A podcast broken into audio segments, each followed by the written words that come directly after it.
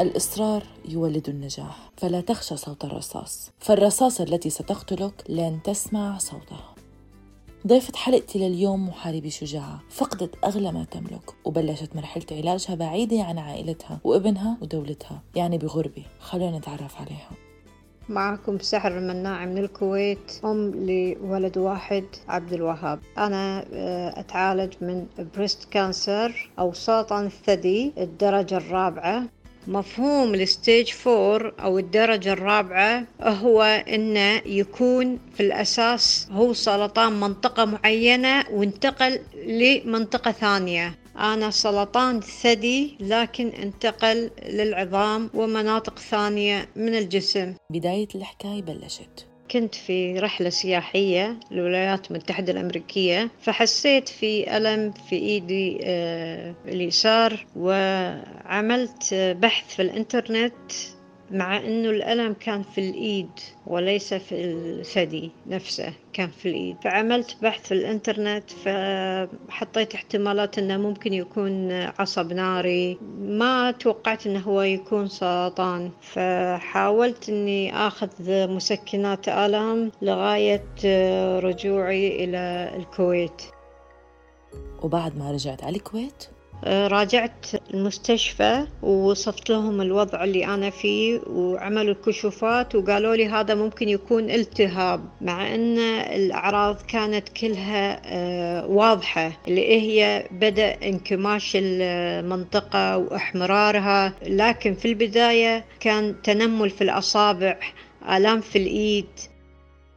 مشيت على المضادات الحيوية ومسكنات الآلام على مدى شهر كامل وبعد الشهر كامل آه، قرروا أنه هو صديد. رغم أن الأعراض كانت واضحة لكن هذا نقدر نقول إهمال طبي لأن هما ما خذوا عينة من المنطقة الملتهبة. للأسف ولكن نقدر نقول قدر الله وما شاء فعل سووا لي العملية وبعد العملية عملية ثانية والعملية الثانية عملية ثالثة ثلاث عمليات بحجة انه هو التهاب ممكن تكون يعني حسب وصفهم انه ممكن في حشرة في أمريكا آه، نوع معين من الحشرات. الإحساس كان أقوى من كل شيء.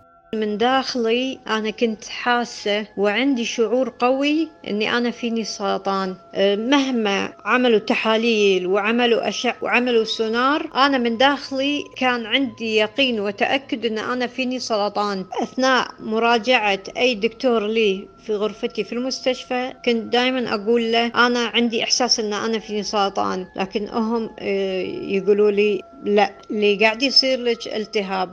بعد ثالث عملية تم آه، أخذ عينة لأن الدكتور المعالج تغير. كان هذا طبعا من حسن حظي أن الدكتور المعالج تغير فأخذ عينة جاب لي النتيجة وفتح باب الغرفة وأنا كنت كلي ثقة أو ما نقدر نقول ثقة آه، أقدر أقول أني أنا كنت متأكدة أنه هو كانسر. ففتح علي باب الغرفة. المنظر هذا لا يمكن أنساه طول حياتي.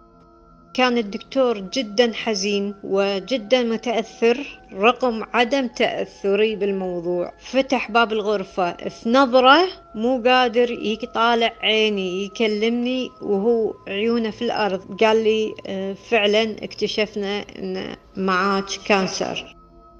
أول شي خطر ببالها تفكيري صار في ربي. أنا شنو سويت؟ الأسئلة العادية اللي كل إنسان طبيعي يسأل نفسه فيها. هل هو غضب من ربي؟ هل هو إنذار من عند ربي؟ شنو آه، راح أقابل ربي فيه؟ هذا أول شيء كان في بالي.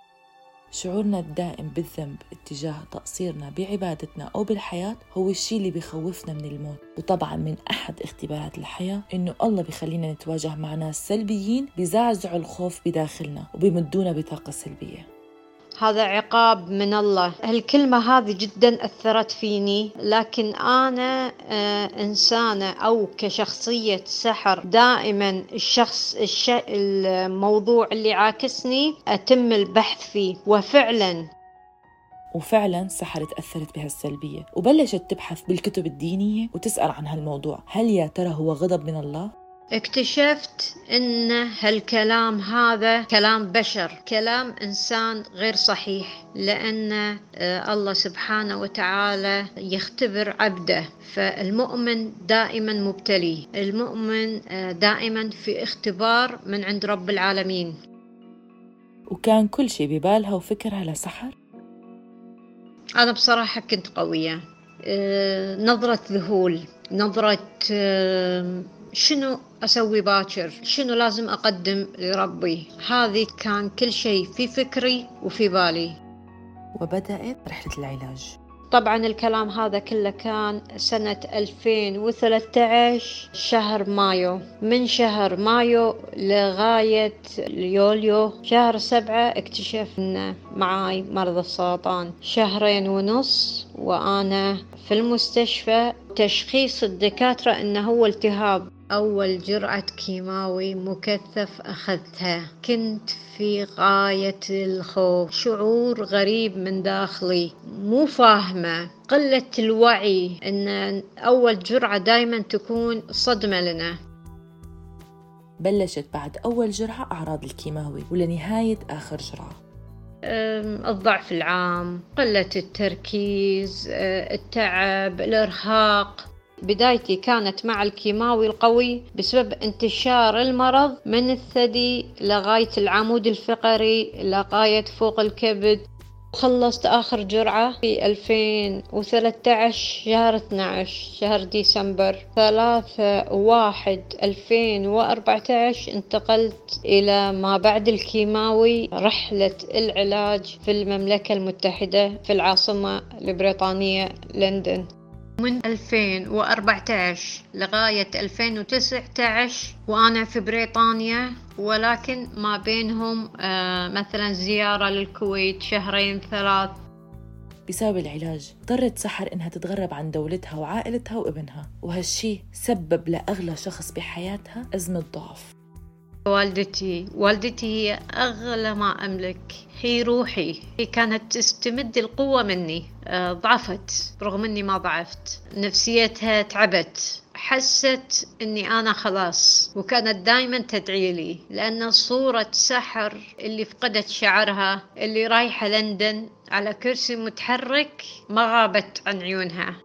قبل ما أرجع طبعا والدتي أساسا آه، تعاني من مشاكل صحية. كانوا يتواصلون معي المستشفى يقولوا لي أن هي داخلة في زهايمر وداخلة في اللي هي الأمراض مثل الانفصام الشخصية. داشة في هذه الأمراض ونتيجة الكبر والأمراض. فاضطريت أني أرجع الكويت 2019 وتوفت 2019 فقدت أغلى ما تملك لكن عندها يقين وثقة بالله إنها رح تنتصر على هالمرض. وكلنا ثقة إنه والدة سحر. ما ذهبت وما توفت إلا بعد ما كانت واثقة إنه السحر رح تكون قدها رغم كل الظروف. ورغم إنه كل ما بتنتهي من مرحلة شفاء من ورم بيتم الفحص وبيكتشفوا إصابتها بسرطان آخر أو بمكان آخر. فبيتم تأجيل سفرها ومواظبة علاجها بعيدة عن ناسها. وبسبب العلاج المكثف والعمليات أصاب جلدها لسحر الهشاشي وتعب ما بظن إنه في أي إنسان بيتحمله. لكن هل شعرت بالضعف يا ترى؟ نعم ضعفت. تيني لحظات أضعف. تيني لحظات آه، أحتاج إني أنفس. يعني أحتاج إني أقعد مع نفسي أراجع نفسي. تحتاج إني أبكي. بس حاب يضيف شيء هذا مو ضعف هي اسمها الراحة الحقيقة الحاجة للوحدة ومراجعة النفس والشعور بالسلام. لهيك سحر كانت وقت تحس بالضعف وإنها بحاجة لدعم وقوة كان عندها سلاح شخصي. سجدة لربي تعطيني أمل وتعطيني قوة وتنظف قلبي وعقلي من أي تفكير سلبي. قوتها بتظهرها أمام الجميع وضعفها بتظهره لله. كل مرضى السرطان اللي فقدوا شعرهم وطلع مرة ثانية المرحلة فقدان الشعر في ذاكرتهم وكلهم يقولون وأنا منهم أقول إحنا نعتبر فقدان الشعر أصعب من المرض نفسه.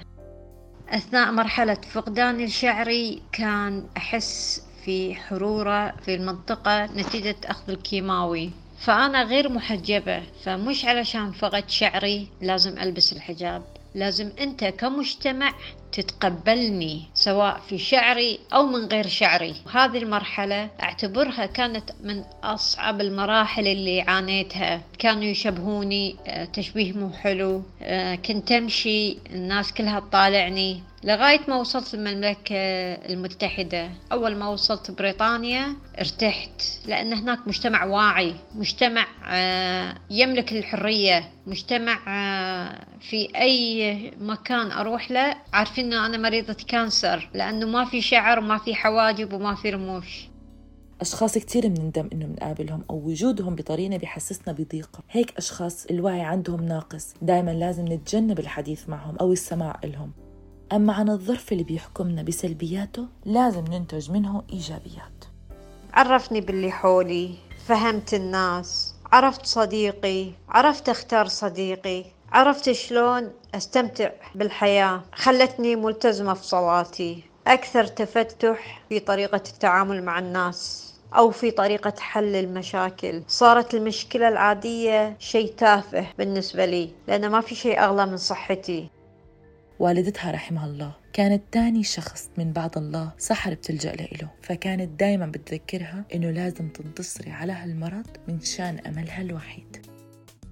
تقول لي كلام وايد حلو تخليني أقوى. فكانت أول حوار لها أن هذا أجر من عند الله وثاني حوار أن ولدك لازم يشوفك قوية. أنت سندة أنت مثلة أنت قوتة. رسالتها لمحاربي السرطان. الكشف المبكر ضروري علشان ما تعانين سنين ما بين العلاج والأورام فاحرصي على الكشف المبكر.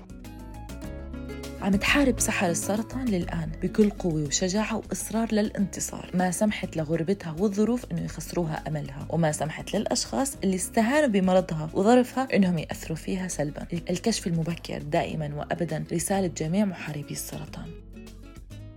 هاي كانت حلقتي لليوم من بودكاست حكايتي مع السرطان. كنت معكم أنا غيداء مراد آغا. استنونا بأمل جديد وحكاية أمل جديدة. سلام!